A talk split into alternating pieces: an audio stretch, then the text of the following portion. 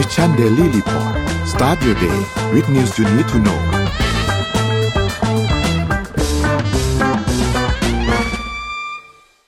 สวัสดีค่ะยินดีต้อนรับทุกท่านเข้าสู่รายการ Mission Daily Report ประจำวันที่สามวันจันทร์ที่สามกรกฎาคมพุทธศักราชสองพันห้าร้อยหกสิบหกค่ะวันนี้คุณอยู่กับเราสองคนค่ะสวัสดีค่ะอ้อมสวัสดีค่ะพี่เอ็มแล้วก็สวัสดีท่านผู้ฟังที่น่ารักทุกท่านด้วยนะคะค่ะวันนี้เราก็มาเริ่มกันที่ตัวเลขเช่นเคยนะคะไปดูราคาดัชนีตลาดหลักทรัพย์เลยค่ะเซ็ตค่ะปิดที่ หนึ่งพันห้าร้อยสามจุดหนึ่งศูนย์ จุดนะคะบวก หนึ่งจุดห้าเก้าเปอร์เซ็นต์ ค่ะราคาหุ้นต่างประเทศค่ะดาวโจนส์เนี่ยบวก ศูนย์จุดแปดสี่เปอร์เซ็นต์ Nasdaq บวก หนึ่งจุดสี่ห้าเปอร์เซ็นต์ เอ็น วาย เอส อี บวก ศูนย์จุดแปดแปดเปอร์เซ็นต์ ฟุตซี่ หนึ่งร้อยบวก ศูนย์จุดแปดเปอร์เซ็นต์ หั่งเส็งลบ ศูนย์จุดศูนย์เก้าเปอร์เซ็นต์ ค่ะส่วนราคาน้ำมันดิบนะคะ ดับเบิลยู ที ไอ เนี่ยอยู่ที่ เจ็ดสิบจุดหกสี่ ยู เอส ดอลลาร์ต่อบาร์เรล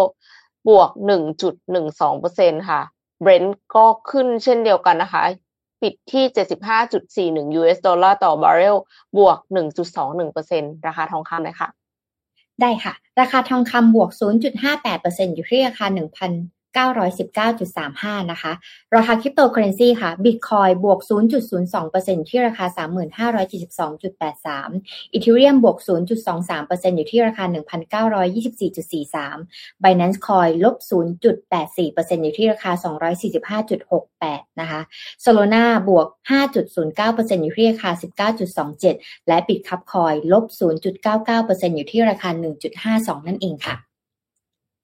ค่ะไป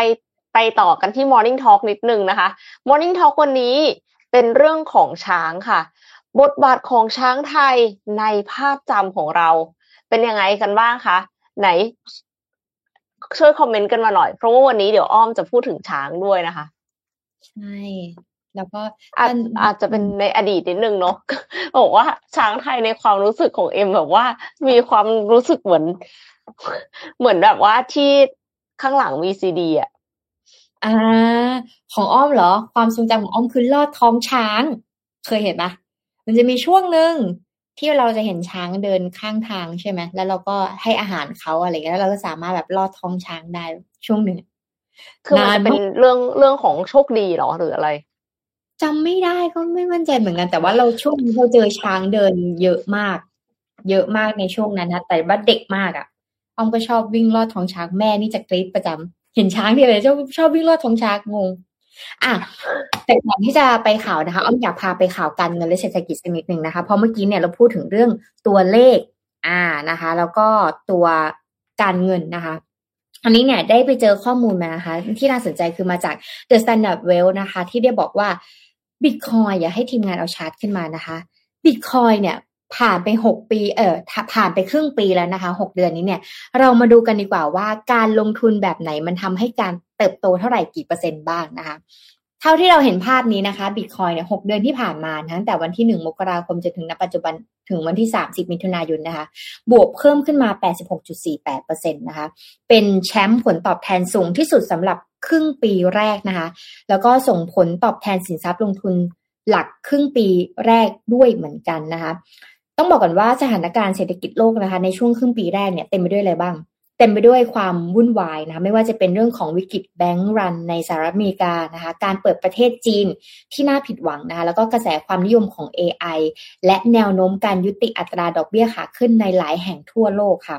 ในขณะที่ไทยเนี่ยก็ยังเจอประเด็นที่วุ่นวายไม่แพ้กันเนาะถ้าเรามองในเรื่องของผลกระทบจากการชะลอตัวของเศรษฐกิจโลกการเลือกตั้งและการเทขายหุ้นไทยอย่างต่อเนื่องนะคะ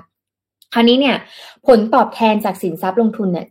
มันเลยมีความแตกต่างกันแล้วก็เลยเอาคอมแพร์มาให้ดูนะคะโดยผลตอบแทนเหล่านี้เนี่ยจะเปรียบเทียบกับเงินเฟ้อของไทยเพื่อให้เห็นมูลค่าจากการลงทุนในระยะเวลาหกเดือนที่ผ่านมาค่ะ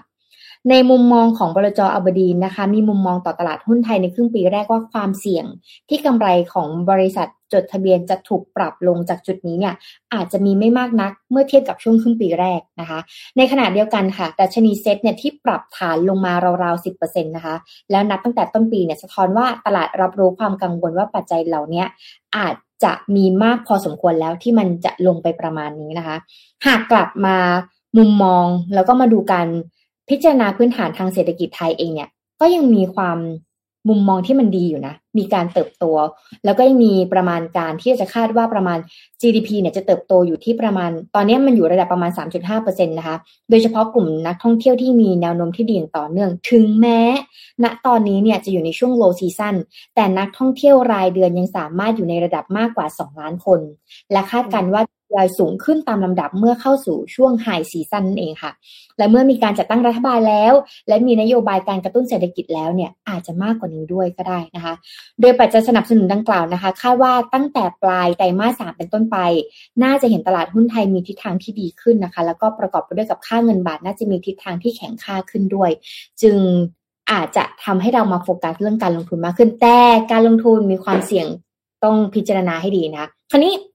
Bitcoin เนี่ยด้วยความที่อ้อมอยู่วงการคริปโตเคอเรนซีเพราะว่าเรามีเหมืองเครื่องขุดคริปโตเองนะคะ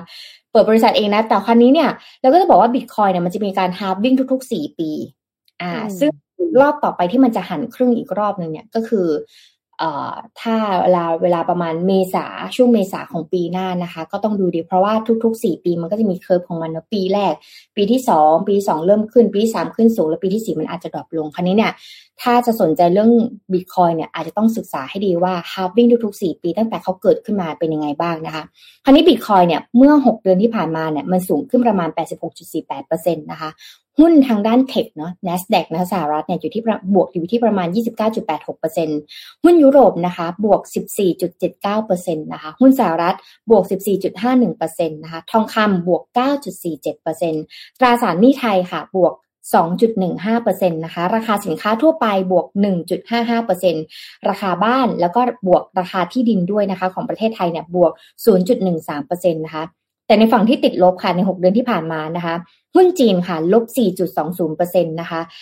บริการพวกเกี่ยวกับสินค้าโภคภัณฑ์นะคะลบ แปดจุดเจ็ดสองเปอร์เซ็นต์ นะคะหุ้นไทยลบ เก้าจุดแปดห้าเปอร์เซ็นต์ และราคาน้ำมันดิบนะคะเฉลี่ยอยู่ที่ลบ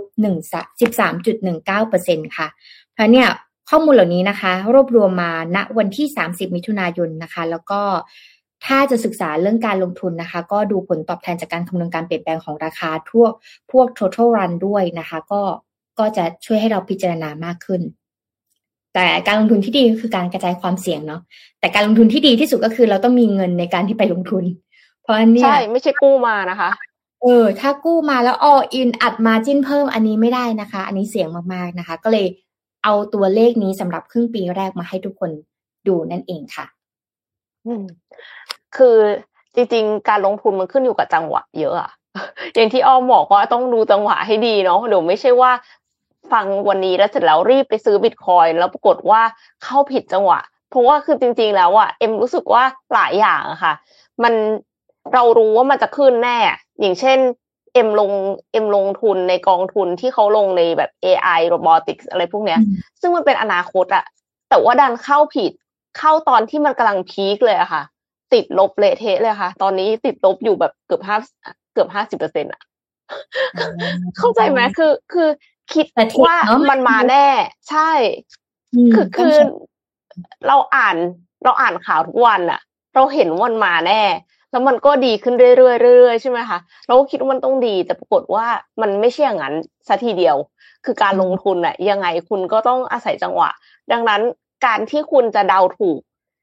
predict ถูกทุกอันน่ะมันเป็นไปได้ยากมากการกระจายความเสี่ยงก็เลยเป็นเรื่องสำคัญอันนึงขึ้นอีกอันนึงลงพอร์ตรวมเราก็ยังไม่แย่มากเลยค่ะแล้วที่สำคัญเลยก็คือจำพาสเวิร์ดให้ได้ด้วยนะใช่อีกอันนึงที่ที่อ้อมทำแล้วอันนี้เป็นแชร์เป็นความรู้ละกันเพราะว่าเอ่อเมื่อเอ่อสิ่งที่อ้อมทำละกันก็คืออ้อมจะ ดี ซี เอ ตลอดทุกๆอย่างทุกอย่างทุกเดือนด้วยนะคะคราวนี้เราทำอย่างเงี้ยมาประมาณ สี่ห้าปีแล้วเราก็จะเริ่มรู้ว่าแต่ละเดือนเนี่ยมันเป็นยังไงอย่าง Bitcoin นี่เนี่ยเราก็จะเริ่มเห็นว่าตั้งแต่วันที่สิบห้ามกราคมเนี่ยถ้าปีที่แล้วปลายๆธันวาอยู่ที่ประมาณห้าตีเป็นเงินบาทอยู่ที่ ห้าแสนเก้าหมื่นเก้าพันเก้าร้อยเก้าสิบเก้า นะคะแต่ว่าพอเป็นมกราคมช่วงประมาณวันที่สิบห้าเนี่ยประมาณ หกแสน คราวนี้น่ะมันก็พอณตอนนี้เนาะมันอยู่ที่ประมาณหนึ่งแสนเจ็ดหมื่น คราวนี้เราก็จะเห็นเราจะเห็นตัวเลขเหล่านี้ได้ดีขึ้นก็ต่อเมื่อเราเนี่ยซื้อมันบ่อยๆแล้วเราเห็นมันเราอาจจะไม่ซื้อมันก็ได้นะ แต่เราอาจจะจดมาร์กเอาไว้ว่าถ้าเราซื้อเนี่ยทุกๆวันที่สิบห้าของเดือนเนี่ยมันจะเป็นยังไงหรือว่าซื้อวันที่หนึ่งกับวันที่สิบห้ามันจะเป็นไงแล้วเราสามารถพลอตกราฟได้จริงๆใน Excel อ่ะทำตารางขึ้นมานะแล้วก็ insert กราฟขึ้นมานะมันก็สามารถเห็นเห็นความน่าจะเป็นได้อย่างเงี้ยค่ะคราวนี้ช่วงจังหวะที่เราจะซื้อได้ดีที่สุดอ่ะก็คือเราทำพวกนี้แหละสถิติย้อนหลังว่าถ้าเราซื้อแบบนี้จะเป็นยังไงเลยแล้วเราจะได้ไม่ต้องเจอข่าวที่คนอื่นบอกว่าเป็นแบบนี้แล้วลงทุนไปแล้วช่วงผิดจังหวะอะไรเงี้ยอันนี้คือสิ่งที่ที่ได้เรียนรู้มาแล้วก็เวลาที่จะทำอะไรก็แล้วแต่อ่ะอีกอันนึงก็คือเราจะได้เห็นตัวเองด้วยนะว่าเราเหมาะกับการลงทุนแบบไหนเห็นเป็นใจตัวเองใช่ไหมใช่อ่ะสมมติเราเป็น day trade เราจะซื้อช่วงนี้แค่ day trade อ่ะแค่ ศูนย์จุดศูนย์เปอร์เซ็นต์ น่ะเท่านี้เนี่ยกับ volume ในการซื้อมันก็ไม่เหมือนกันแล้วนะมันคิดสูตรเยอะมากอะไรอย่างเงี้ยค่ะดังนั้นเนี่ยด้วยความที่เราทำงานบริหารถ้าเราไปนั่งเทรดก็คงไม่ไหวจิตน่าจะตกก็เลย ดี ซี เอ ไปละกันซึ่งหลายๆอย่างไม่ว่าจะเป็นกองทุนหลายๆที่อาจจะแบบว่ารวม ดี ซี เอ มาให้สามสิบหุ้นในเมืองไทยและต่างประเทศให้เราเลือกมาแล้วก็ตัดบัญชีออกไปเนี่ยค่ะก็ก็มีด้วยเหมือนกันแต่หุ้นต่างประเทศโดยเฉพาะมีช่วงนึงเมื่อประมาณห้าปีที่แล้วอ้อมลงทุนในหุ้นจีนตอนนี้ก็ติดลบประมาณ ห้าสิบเปอร์เซ็นต์ เหมือนพี่เหมือนกันถ้าบวกเราอาจรวมรวมกันสองพอร์ตนี่ก็คือลบลบ ร้อยเปอร์เซ็นต์ แล้วนะคะทุกคนเดี๋ยวก่อนมันบวกอย่างนั้นไม่ได้สิโอเคโอเคเดี๋ยวก่อนนั่นเองอ๋อพาไปที่อีกข่าวหนึ่งค่ะไม่ค่อยใช่ข่าวดีเท่าไหร่นะคะเพราะว่าเป็นเรื่องของ เอ ไอ ที่จะเข้ามาแย่งงานคนค่ะแล้วไม่ธรรมดาตรงที่ผลวิจัยที่เขาวิจัยออกมาเนี่ยดันแยกเพศนะคะผลวิจัยชี้ แปดสิบเปอร์เซ็นต์ ของตำแหน่งงานของผู้หญิงค่ะแทนที่ได้ด้วย เอ ไอ กำแล้วไงคะมาฟังกันค่ะงานวิจัยล่าสุดของมหาวิทยาลัย North Carolina ชี้ว่าเทคโนโลยีปัญญาประดิษฐ์แขนงที่เรียกว่า Generative เอ ไอ ถูกนำมาใช้ขึ้นมากขึ้นเรื่อยๆในธุรกิจนะคะซึ่งอาจจะเข้ามาแทนที่ตำแหน่งงานเกือบ แปดสิบเปอร์เซ็นต์ ของแรงงานสตรีในสหรัฐอเมริกาตลาดแรงงานเนี่ยเพิ่งจะมีข่าวดีสำหรับสตรีวัยทำงานอายุระหว่าง ยี่สิบห้าถึงห้าสิบสี่ ปีในสหรัฐอเมริกาที่มีตำแหน่งงานในตลาดแรงงาน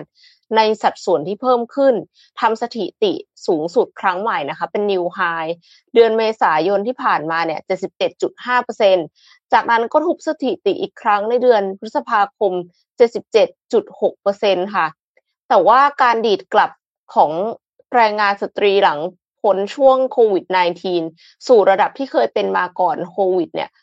เป็นทิศทางที่ถูกท้าทายโดยอัจฉริยภาพของ Generative เอ ไอ ที่ทำงานแทนมนุษย์ได้หลายอย่างคือณจุดนี้ Generative เอ ไอ ทุกท่านก็คงรู้จักกันดีแล้วนะคะเพราะว่าเราใช้ ChatGPT กันเนาะ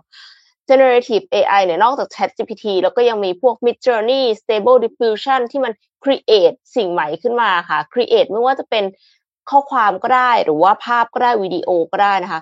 ก่อนหน้านี้เนี่ยนักเศรษฐศาสตร์ของ Goldman Sachs เคยพยากรณ์สถานการณ์ในอนาคตว่าศักยภาพของ Generative เอ ไอ เนี่ยจะทำให้ตำแหน่งงานส่วนใหญ่ในสหรัฐถูกถ่ายโอนไปให้ เอ ไอ ทำงานแทนมนุษย์ค่ะซึ่งมันก็เป็นสิ่งที่เราก็ได้ยินมาบ่อยเนาะแต่ว่าก็คือรู้สึกกลัวแต่ไม่รู้ว่ามันไปโดนตรงไหนบ้างนะคะไม่ว่าจะเป็นแต่ว่ามันไม่ว่าจะเป็นเอกสารบทความพาดว่าภาพวาดงานศิลป์บทภาพยนตร์บทละครและอื่นๆที่สามารถเก็บไว้ในฐานข้อมูล Database ที่ เอ ไอ เข้าถึงได้เนี่ยสิ่งที่ เอ ไอ ทำคือการเรียนแบบความคิดสร้างสรรค์ของมนุษย์แล้วมันก็เก่งถึงขั้นจะเรียนรู้จากสิ่งเหล่านี้แล้วนำมาสร้างคอนเทนต์หรือผลงานที่เป็นของมันนั่นเองค่ะทีนี้ Generative เอ ไอ อย่าง ChatGPT เนี่ยเข้ามาเพียงห้าวันก็มีคนมากกว่าหนึ่งล้านคนใช้แล้วนะคะทำลายทุกสถิติของบริษัทเทคยักษ์ใหญ่อื่นไม่ว่าจะเป็น Twitter Facebook Instagram Pinterest Spotify ก็ต้องใช้เวลานานหลายเดือนถึงจะมีคนใช้หนึ่งล้านคนได้ผลวิจัยของโรงเรียนธุรกิจ Keenan Flagler แห่งมหาวิทยาลัย North Carolina เนี่ยชี้ล่าสุดว่าขณะที่ตลาดแรงงานสหรัฐมีแรงงานผู้ชายในสัดส่วนที่มากกว่าแรงงานหญิงอยู่แล้วตลาดในอนาคตเนี่ยก็ยังไม่สู้ดีค่ะเพราะว่าตำแหน่งงานของผู้หญิง เจ็ดสิบเก้าเปอร์เซ็นต์ หรือเกือบห้าสิบเก้าล้านคนอาจจะได้รับผลกระทบและถูกแทนที่ได้ด้วย Generative เอ ไอ ในขณะที่ตำแหน่งงานของผู้ชายที่คาดว่าจะได้รับผลกระทบจากGenerative เอ ไอ มีเพียง ห้าสิบแปดเปอร์เซ็นต์ ดี๋ยวก่อน ห้าสิบแปดเปอร์เซ็นต์ ก็เกินครึ่งนะคะหัวหน้านักเศรษฐศาสตร์จาก ซิป รีคูเดอร์ ผู้ให้บริการจัดหางานออนไลน์เนี่ยเขาก็ให้คำอธิบายว่าส่วนหนึ่งเป็นเพราะว่างานหลายอย่างที่เป็นงานในสำนักงานสามารถทำแทนที่ได้ด้วย เอ ไอ ได้ง่ายกว่างานประเภทช่างก่อสร้างช่างไม้วิศวกรไฟฟ้าและงานในอุตสาหกรรมการผลิตอื่นๆซึ่งงานที่พูดถึงเนี่ยค่ะที่บอกว่าช่างก่อสร้างช่างไม้วิศวกรไฟฟ้าแล้วก็งานในอุตสาหกรรมการผลิตเนี่ยเขาใช้ผู้ชายเป็นส่วนใหญ่งานใช้เทคโนโลยี เอ ไอ ในสาขาวิชาชีพต่างๆเนี่ยอาจจะทำให้แนวโน้มการกลับเข้าสู่ตลาดแรงงานของสตรีในสหรัฐช่วงสองเดือนที่ผ่านมาที่มากขึ้นกลายเป็นสิ่งที่เป็นระยะสั้นเพราะว่าก็อาจจะมีสตรีที่โดนแทนที่โดย เอ ไอ เยอะนะคะเนื่องจากว่าผู้หญิงทำงานประเภทที่เรียกว่า white collar job หรือว่างานในออฟฟิศมนุษย์เงินเดือนรวมไปถึงระดับผู้บริหารในสัดส่วนที่มากกว่า blue collar ก็คือ blue collar เนี่ยหมายถึงงานช่างงานใช้แรงงานงานโรงงานนะคะในขณะที่ผู้ชายเนี่ยจะทำงานสองประเภทเนี้ยในสัดส่วนที่ประมาณ ห้าสิบห้าสิบ ใกล้เคียงกันนะคะงานที่สามารถแทนที่ได้ง่ายๆด้วยเทคโนโลยี เอ ไอ ส่วนเนี่ยจะเป็นงานในสำนักงานค่ะเช่นพนักงานบัญชีตรวจสอบบัญชีเสมียนเลขานุการพนักงานพิมพ์คอมพิวเตอร์งานบริหารจัดการสำนักงานงานฝ่ายสนับสนุนงานบุคลากรด้านสุขภาพเทคนิคการแพทย์งานสนับสนุนด้านสุขภาพงานการศึกษาและห้องสมุดงานบริการชุมชนและสังคมซึ่งเหล่านี้เป็นงานของผู้หญิงผลวิจัยไม่ได้เน้นว่า เอ ไอ จะเข้ามาแย่งงานและทำให้ใครตกงานแต่ว่าสาระสำคัญคือพอเป็นเช่นนี้คนทำงานทั้งหลายจะสามารถสร้างสรรค์หรือทำอะไรได้บ้างเพื่อเพิ่มมูลค่ากับงานที่ทำคือไม่ได้บอกให้ตระหนกอย่างเดียวจริงๆนะคือเขาบอกไม่ได้บอกให้ตระหนกแต่เอ็มรู้สึกว่ามันอ่านแล้วมันไม่ตระหนกก็คงเป็นไปไม่ได้แต่คือคือเขาคิดอยากให้คิดว่าเราจะทำอะไรที่จะ add value ได้มากกว่า เอ ไอ ค่ะหัวหน้านักเศรษฐศาสตร์จากองค์กร Conference Board ซึ่งเป็นองค์กรผู้เชี่ยวชาญด้านการวิจัยธุรกิจให้ความเห็นพร้อมยกตัวอย่างว่าในประเภทบริการด้านสุขภาพเนี่ย เอ ไอ จะไม่สามารถพลิกตัวคนไข้หรือใส่สายยางอาหารให้ผู้ป่วยได้แต่ เอ ไอ สามารถช่วยแพทย์วินิจฉัยโรคข้อมูลนับพันพันล้านชิ้นในระยะเวลาอันรวดเร็วถ้าพูดในแง่ผลกระทบ เอ ไอ เป็นภัยคุกคามในตำแหน่งงานที่สามารถแทนที่ได้ง่ายด้วยคอมพิวเตอร์และเครื่องจักรกลก็คืออย่างเช่นงานวิเคราะห์ข้อมูลนั่นเองนะคะแต่ว่า เอ ไอ ก็ไม่ได้สมบูรณ์แบบและไร้ข้อบกพร่องเพราะว่าเอาจริงๆ เอ ไอ ถูกฝึกให้สร้างเนื้อหาใหม่ๆจากเนื้อหาเก่าๆจำนวนมากมายมหาศาลที่มนุษย์เคยทำไว้นั่นเองดังนั้น เอ ไอ จึงยังจำเป็นต้องพึ่งพามนุษย์ให้สร้างสรรค์เนื้อหาขึ้นมาเพื่อที่จะดึงมันใช้ต่อไปได้ในอนาคตแล้วนอกจากนี้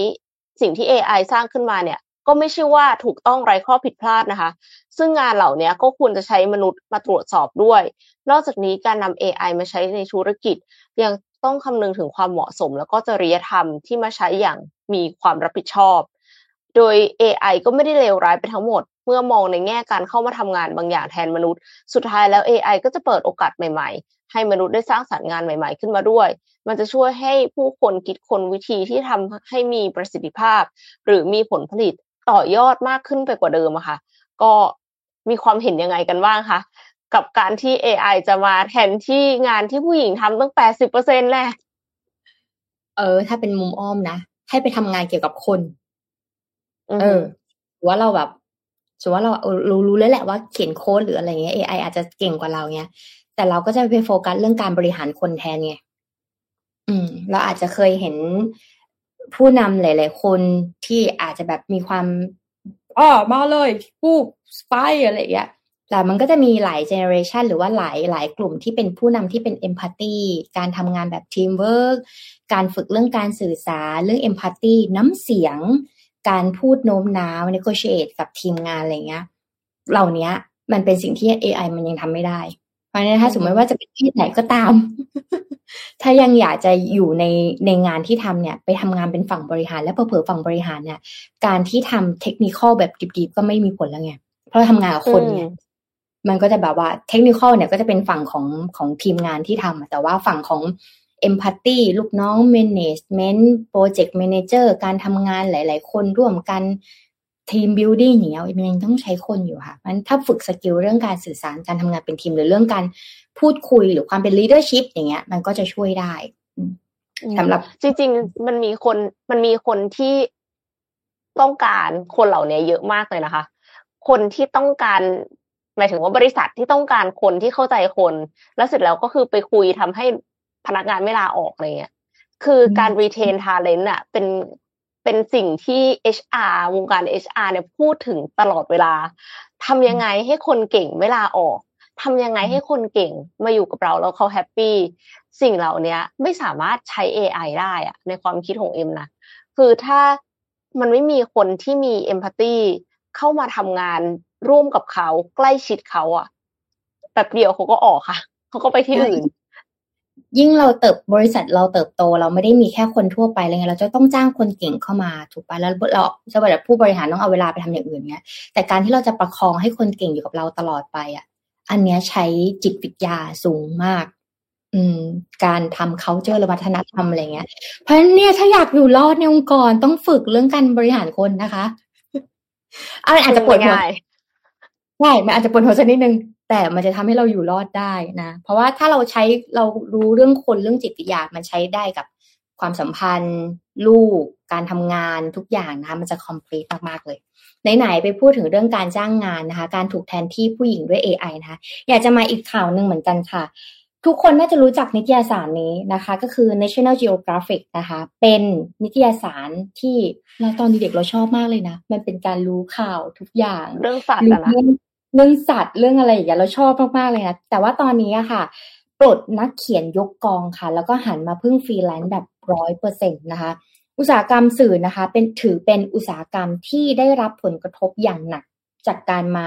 ของสื่อออนไลน์ที่เข้ามานะคะมันมาสักพักหนึ่งแล้วนะสื่อออนไลน์เนี่ยโดยเฉพาะช่วงหลังๆมี เอ ไอ เข้ามาด้วยนะคะและทำให้ผู้คนอ่ะเปลี่ยนทิศทางในการเสพคอนเทนต์เสพสื่ออ่ะจากอ่านสื่ออ่านก็อาจจะเป็นวิดีโอเป็นพอดแคสต์อะไรอย่างเงี้ยค่ะล่าสุดค่ะ National Geographic เนี่ยเป็นนิตยสารณตอนนี้เขามีอายุมากกว่าหนึ่งร้อยปีแล้วนะเป็นสื่อล่าสุดที่ออกมาประกาศปลดกองบรรณาธิการและนักเขียนออกทั้งหมดค่ะและหันมาดำเนินธุรกิจโดยอาศัยงานจากนักเขียนและช่างภาพฟรีแลนซ์แบบเต็มตัวนะคะทั้งนี้เนี่ยการเลิกจ้างกองบรรณาธิการและนักเขียนของ National Geographic เนี่ยในครั้งนี้นะคะเป็นผลมาจากการตัดสินใจของ Walt Disney ที่เป็นบริษัทแม่ของ National Geographic ที่กำลังประสบปัญหาในการสร้างรายได้อยู่ในตอนนี้นะคะทั้งนี้ National Geographic เนี่ยไม่ได้ปลดพนักงานทั้งหมดแต่ว่าเหลือเพียงพนักงานเท่าที่จำเป็นเช่นพนักงานพิสูจน์อักษรอ่าเผื่อบางทีใช้ เอ ไอ เนาะคำพูดอาจจะเพี้ยนมันยังต้องมีการพิสูจน์อักษรอยู่นะคะเพื่อให้มันดูสมูทให้มันดูเป็น ดี เอ็น เอ ของ National Geographic นะคะและกองบรรณาธิการสื่อสิ่งพิมพ์แล้วก็ออนไลน์ที่เป็นคน management ทางด้านออนไลน์นะคะและก็จะทำหน้าที่ในการเผยแพร่เนื้อหาของ National Geographic เนี่ยจากเหล่า freelance ต่อไปด้วยทั้งนี้ National Geographic นะคะเป็นที่รู้จักจากภาพถ่ายสัตว์ป่าและธรรมชาติที่เป็นเอกลักษณ์นะคะพร้อมทั้งเนื้อหาเกี่ยวกับธรรมชาติที่เข้มข้นและเจาะลึกถ้าอยากจะรู้เรื่องแมงมุมก็จะแมงมุมแบบเจาะลึกเลยนะถ้าอยากจะรู้เรื่องอะไรก็จะเจาะลึกในเรื่องนั้นนะคะคราวนี้เนี่ยโดยข้อมูลล่าสุดเนี่ยในปีสองพันยี่สิบสองปีที่แล้วนะคะมียอด Subscribe เนี่ยอยู่ที่ประมาณ หนึ่งจุดเจ็ดล้านคนและมีแนวโน้มลดลงในทุกๆปีค่ะเพราะนี้ก็เลยมีการปลดนะคะกองทั้งหมดนะคะเหลือแต่ส่วนประมาณสามพาร์ทเท่านั้นเองนะคะอันนี้เป็นข่าวอัปเดตนะคะจากสื่อคราวนี้เมื่อกี้เนี่ยพี่เอ็มก็ได้พูดมาว่าเออเรามีถ้าเราอยากจะทำงานเป็นทีมทีมบิลดิ้งจะเป็นยังไงนะอ้อมก็เลยไปอ่านคอนเทนต์นี้มาค่ะซึ่งเป็นคอนเทนต์ที่ทุกคนอาจจะเคยรู้จักถ้าไม่เคยรู้จักเดี๋ยวเรามาจะ wrap up กันดูนะคะทฤษฎีการบริหารคนนะคะแบบแกน x แล้วก็แกน y อ่านะคะเราจะมาดูกันว่าเลยนะเป็นกราฟแกน x คืออะไรแกน x คือแนวนอนนะคะอันนี้เอาแค่สองมิติก่อนแกน x คือแนวนอนแกน y คือแนวตั้งนะคะเราจะมาดูว่าเราเป็นผู้บริหารแบบไหนหรือในขณะเดียวกันเจ้านายที่เราทำงานอยู่ด้วยเขาเป็นผู้บริหารแบบไหนนะคะโดยทฤษฎีการบริหารงานแบบแกน x และ y เนี่ยถูกเขียนครั้งแรกนะคะโดยดักลาสดักลาสเอ่อแมคเครเกอร์นะคะศาสตราจารย์ทางด้านการจัดการชาวอเมริกันและอดีตประธานของมหาวิทยาลัยของวิทยาลัยแอตติออกนะคะในหนังสือ The Human Side of Enterprise ในปีหนึ่งพันเก้าร้อยหกสิบค่ะซึ่งทั้งสองทฤษฎีนี้นะคะมีความแตกต่างกันแล้วก็มีความขัดแย้งกันด้วยเพราะมันอยู่แนวนอนแล้วก็แนวตั้งเนาะเริ่มจากทฤษฎี x ก่อนละกันทฤษฎี x เนี่ยเป็นแบบที่พี่เอาแต่ใจพี่เอาแต่ใจนะคะโดยเจ้านายเนี่ยจะรับบทเป็นเผด็จการที่ใช้มาตรการแบบเด็ดขาดในการกระตุ้นพนักงานที่ไม่มีแรงจูงใจหรือทำงานแค่ผ่านไปวันๆหรือที่เรียกว่า quiet quitting นะคะที่เราพูดกันเมื่อรอบที่แล้วที่เราที่อ้อมคุยกับนนท์นะว่า quiet quitting เราจะมีวิธีการรับมือยังไงนะคะ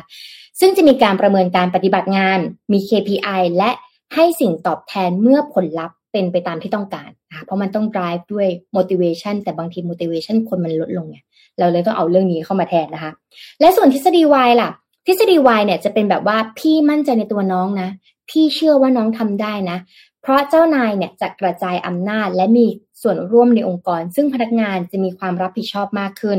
และเจ้านายจะสนับสนุนในเรื่องของการพัฒนาทักษะและการปรับปรุงวิธีการทำงานวิธีการเนี่ยจะเน้นการสื่อสารแบบเปิดเผยมากกว่าควบคุมพนักงานอย่างใกล้ชิดหรือที่เรียกว่า micro management นั่นเองค่ะและเราจะใช้สมการ x กับ y ได้อย่างไรนะคะแม้ทฤษฎี x จะดูล้าสมัยเพราะว่าฉันจะทำอย่างนี้ฉันต้องการแบบนี้ใช่ไหมคะแต่ก็ถูกนำมาใช้สำหรับเจ้านายมือใหม่หรือองค์กรขนาดใหญ่ที่มีพนักงานจำนวนมากรวมถึงปัญหาภัยเยี่ยมในองค์กรด้วยนะคะโดยข้อจำกัดของทฤษฎี x เนี่ยคือคุณไม่สามารถใช้วิธีนี้กับพนักงานที่มีความเชี่ยวชาญ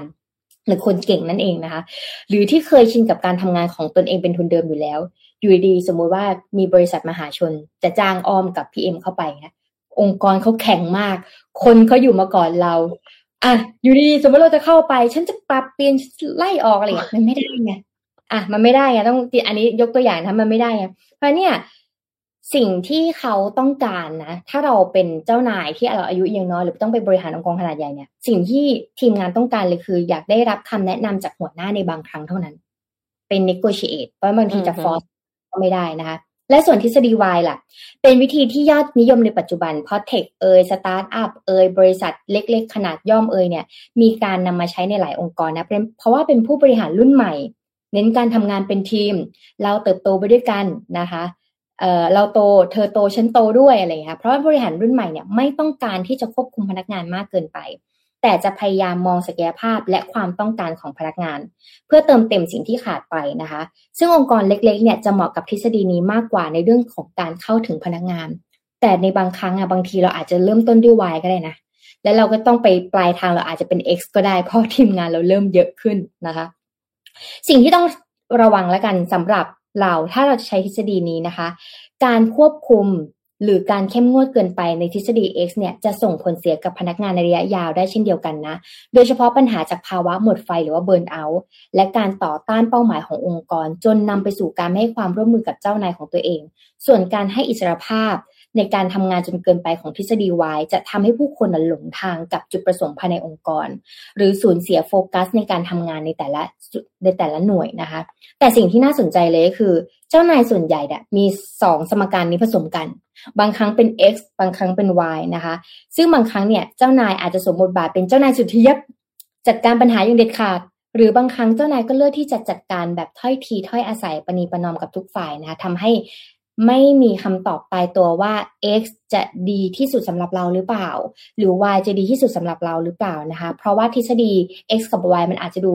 นานและมีมาสักพักและแต่ก็เป็นตัวเลือกที่ช่วยในการบริหารทีมและเป็นทฤษฎีที่นำไปต่อยอดกับการบริหารได้ลองดูตัวอย่างหลายๆในองค์กรระดับโลกละกันอย่างเช่นถ้าเป็น Apple ช่วง Steve Jobs เราน่าจะรู้แหละ Steve Jobs น่าจะเป็น X สุดๆX มากๆที่ต้องต้องการแบบนี้ลักษณะนี้นะคะแต่พอมีผู้บริหารคนใหม่เข้ามาหรือทีมคุกเนี่ยก็จะเน้นเป็นแกน Y เป็น empathy เป็นแบบว่าดูว่า insight เป็นยังไงมีความยืดหยุ่นแบบไหนเพราะเนี่ยเราไม่สามารถจะใช้ X ไปได้ตลอดชีวิตและเราไม่สามารถจะใช้ Y ไปได้ตลอดชีวิตเนี่ยมันจะต้องมีการปรับสมดุลกันถ้าเราจะเห็นองค์กรระดับโลกเนี่ยช่วงที่เขาเปลี่ยนถ่าย ซี อี โอ เนี่ยมันจะมี X กับ Y ที่สุดขั้วมากๆแล้วค่อยๆเบลนด์ให้มันเข้ากันได้นะคะก็เป็นอีกหนึ่งไอเดียของการบริหารสำหรับใครที่อยากจะบริหารองค์กรแล้วก็ต้องรู้ทฤษฎีนี้ด้วยนะคะแล้วก็ต้องไปคอมแพร์ด้วยนะว่าธุรกิจเราองค์กรของเรานะคะมีมีลักษณะเพอร์โซน่าแบบไหนเพื่อที่จะใช้การบริหารที่มันถูกต้องและสมดุลมากที่สุดนั่นเองค่ะอืมโอเคก็เป็นเป็นอินไซต์ที่ดีนะคะคือเวลาที่บริหารไปบริหารมาอาจจะไม่ได้มองกลับไปขนาดนั้นนะว่า บริษัทเราเป็นยังไงแล้วแล้วทำไมเหตุผลที่คนเก่งเขาอยู่ไม่ได้อ่ะอุตส่าห์รีครูทเข้ามาได้แล้วอ่ะมันคืออะไรอาจจะต้องกลับไปดูทฤษฎี x y เหมือนกันนะคะโอเคพาไปดูที่ฝรั่งเศสกันสักนิดนึงค่ะเพราะว่าที่ฝรั่งเศสเนี่ยมีการจราจรนะคะเข้าสู่วันที่ห้าแล้วที่ฝรั่งเศสต้องพบเจอกับการจราจรที่บานปลายจากเหตุการณ์เมื่อวันอังคารที่ยี่สิบเจ็ดมิถุนายนค่ะที่ตำรวจฝรั่งเศสยิงวัยรุ่นชายเชื้อสายแอฟริกาเหนือที่มีชื่อว่านายเอลเอ็มวัยสิบเจ็ดปีจนเสียชีวิตเนื่องจากไม่ยอมหยุดรถตามคำสั่งของตำรวจที่ชานกรุงปารีสเจ้าหน้าที่อ้างว่านายเอลเนี่ยพยายามขับรถพุ่งใส่เป็นเหตุให้ต้องยิงสกัดแต่ว่าคำกล่าวอ้างดูย้อนแย้งกับคลิปเหตุการณ์ที่มีพยานในที่เกิดเหตุบันทึกไว้ค่ะเหตุการณ์ที่เกิดขึ้นเนี่ยทำให้เกิดความไม่พอใจในหมู่ชาวฝรั่งเศสเนื่องจากมีกลุ่มคนที่รู้สึกว่าตำรวจใช้ความรุนแรงเกินกว่าเหตุแล้วก็เหยียดเชื้อชาติทำให้เกิดการประชุมชุมนุมประท้วงครั้งแรกในค่ำวันที่ยี่สิบเจ็ดมิถุนายนบานปลายไปยังเมืองใหญ่ๆทั่วประเทศด้วยนะคะแล้วก็นอกประเทศอย่างเบลเยียมและสวิตเซอร์แลนด์และลากยาวมาจนถึงวันนี้ค่ะการชุมนุมประท้วงบานปลายกลายเป็นการทำลายทรัพย์สินสาธารณะอาคารบ้านเรือนและรถยนต์อีกทั้งยังมีการปล้นสะดมจนทางการฝรั่งเศสต้องใช้เจ้าหน้าที่มากถึง สี่หมื่นห้าพัน คนในการควบคุมสถานการณ์จนมีรายงานว่ามีผู้ถูกจับมากถึง สองพัน คดีแล้วค่ะในขณะที่คืนวันเสาร์เวลาประมาณตีหนึ่งครึ่งตามเวลาท้องถิ่น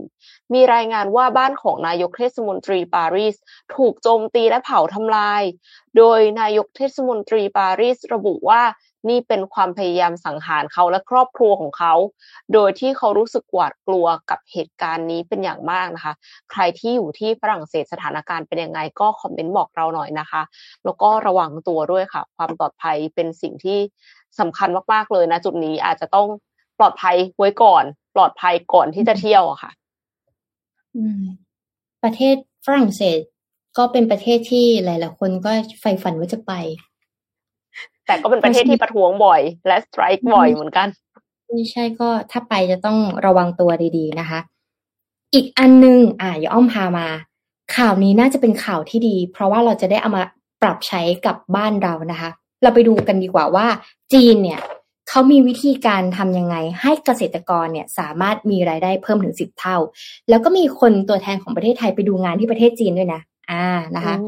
รัฐบาลจีนค่ะเชิญผู้เข้าร่วมประชุมฟอรัมลดความยากจนเขาใช้คำนี้นะฟอรัมลดความยากจนนะคะดูงานหมู่บ้านต้นแบบในกว้างสี่นำร่องการเพาะปลูกผักในกรีนเฮาส์นะคะเกษตรกรเนี่ยสามารถมีรายได้เพิ่มสิบเท่าหลุดพ้นจากความยากจนและสามารถที่จะพึ่งพาตัวเองได้อ่ะบางทีการหลุดพ้นจากความยากจนเนี่ยอาจจะไม่ได้มีรวยมากหรอกค่ะแต่ว่าแค่เกินเส้นที่เราจะต้องใช้จ่ายไปเนี่ยก็ถือว่าสามารถดูแลตัวเองได้แล้วนะคะโดยเฉพาะเกษตรกรนะคะประมาณวันที่ยี่สิบแปดมิถุนายนนะคะรัฐบาลจีนเนี่ยได้เชิญคณะผู้เข้าร่วมการประชุมว่าด้วยการพัฒนาสังคมและการลดความยากจนนะคะซึ่งไปศึกษาดูงานที่หมู่บ้านผิงซินปาอีนะคะตำบลฝูเฉิงเมืองเป๋ยไห่กว้างสีโดยมีคุณสังคิตพิริยะรังสรรค์นะคะประธานคณะกรรมการที่การการแก้ปัญหาความยากจนและความลดการเหลื่อมล้ำนะคะวุฒิสภาได้เข้าร่วมในฐานะตัวแทนจากประเทศไทยด้วยนะคะในอดีตหมู่บ้านผิงซินปาอีเนี่ยเคยเป็นหมู่บ้านที่ยากจนมาก่อนแต่หลังจากมีการปรับปรุงการเกษตรด้วยการสร้างกรีนเฮาส์เพื่อไปใช้ในการปลูกผักเกษตรกรแต่ละคนมีรายได้เพิ่มขึ้นจาก สองพัน หยวนต่อปีราวๆประมาณ หนึ่งหมื่น บาทเนาะกลายเป็น สองหมื่นห้าพัน หยวนต่อปีราวๆ หนึ่งแสนสองหมื่นห้าพัน บาทหรือเพิ่มขึ้นถึงสิบเท่าเลยทีเดียว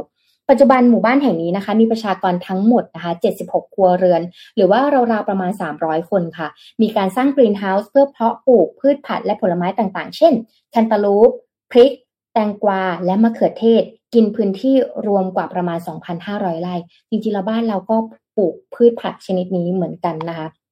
ทุกวันนี้ค่ะในหมู่บ้านนะคะเกษตรกรเนี่ยจะมีบ้านเป็นของตัวเองทุกครอบครัวนะคะสภาพบ้านของเกษตรกรโดยทั่วไปเนี่ยมีสภาพที่ดีอ่านี่คือตัวอย่างบ้านเนาะแล้วก็เป็นสภาพที่ดีมากคือมีการดูแลอย่างดีมีความสะอาดนะคะแล้วก็เกษตรกรแต่ละคนเนี่ยแต่ละครอบครัวเนี่ยมีบ้านเป็นของตัวเองแยกต่างหากไม่อยู่เป็นห้องซอยๆนั่นเนี่ยมีบ้านอย่างเงี้ยลักษณะน่ารักน่ารักอย่างเงี้ยอยู่แต่ละบ้านเลยนะคะซึ่งนายสัง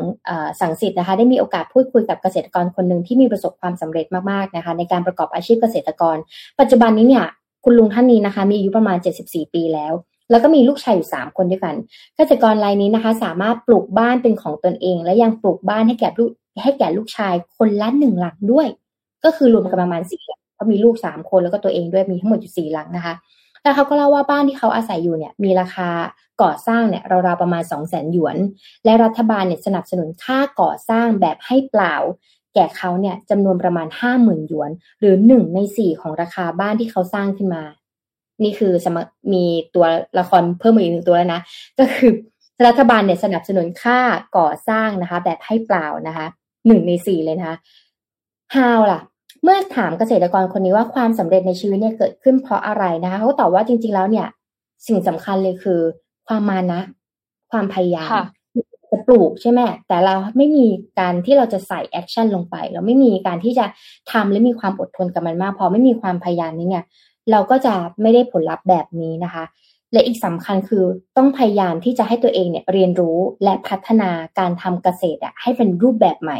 มีความเจริญก้าวหน้าอย่างต่อเนื่องนะคะโดยการเรียนรู้จากเพื่อนบ้านนั่นหมายความว่าเกษตรแบบเดิมที่ปลูกไม่ได้แล้วนะต้องเปลี่ยน mindset อ่านะคะการเรียนรู้เกษตรแบบใหม่เนี่ยจะถึงจะสามารถได้ผลผลิตแบบนี้นะคะ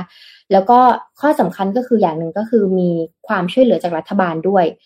เขาก็เห็นว่านโยบายต่างๆของรัฐบาลเนี่ยมีผลต่อเกษตรกรเนี่ยเป็นประโยชน์กับเกษตรกรอย่างมากนะคะแล้วก็เห็นด้วยกับนโยบายทุกเรื่องของรัฐบาลด้วยเหมือนกันอ่าแล้วมันก็จะเห็นแล้วนะคะว่าการที่เราจะพัฒนาชีวิตของตัวเองได้เนี่ยหนึ่งก็คือเริ่มจากตัวเราเริ่มจากการที่เราเปิด mindset ก่อนแล้วเราก็ลงมือทำนะคะกับสองก็คือสิ่งที่ช่วยเหลือเกษตรกรได้คือรัฐบาลค่ะก็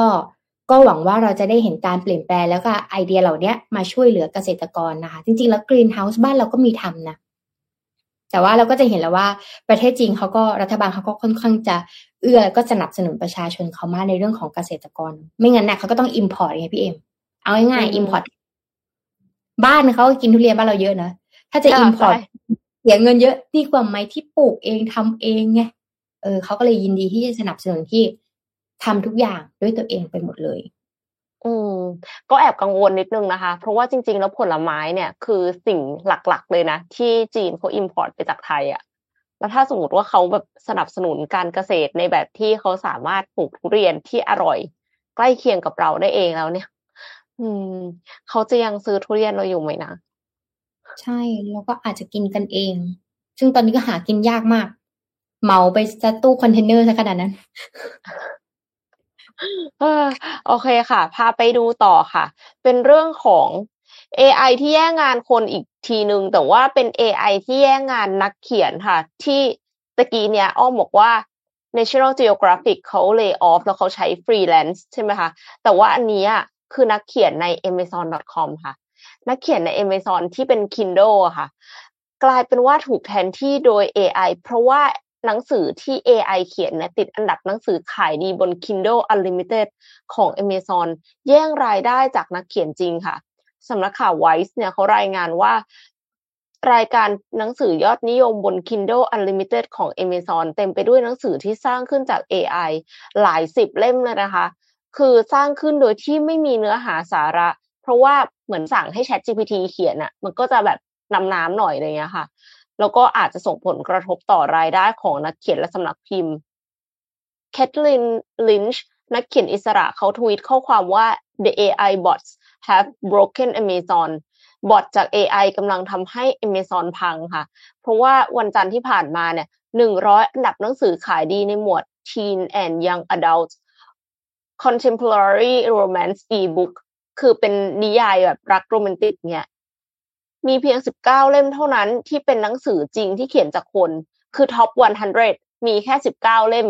ที่เป็นหนังสือที่เขียนจริงจากคนส่วนที่เหลือเป็นหนังสือที่สร้างจาก เอ ไอ ทั้งนั้นเลยค่ะแล้วบางเล่มอ่ะก็มีคะแนนรีวิวเพียงหนึ่งดาวเท่านั้นทำให้คนส่วนใหญ่เรียกหนังสือเหล่านี้ว่า Fake เอ ไอ Book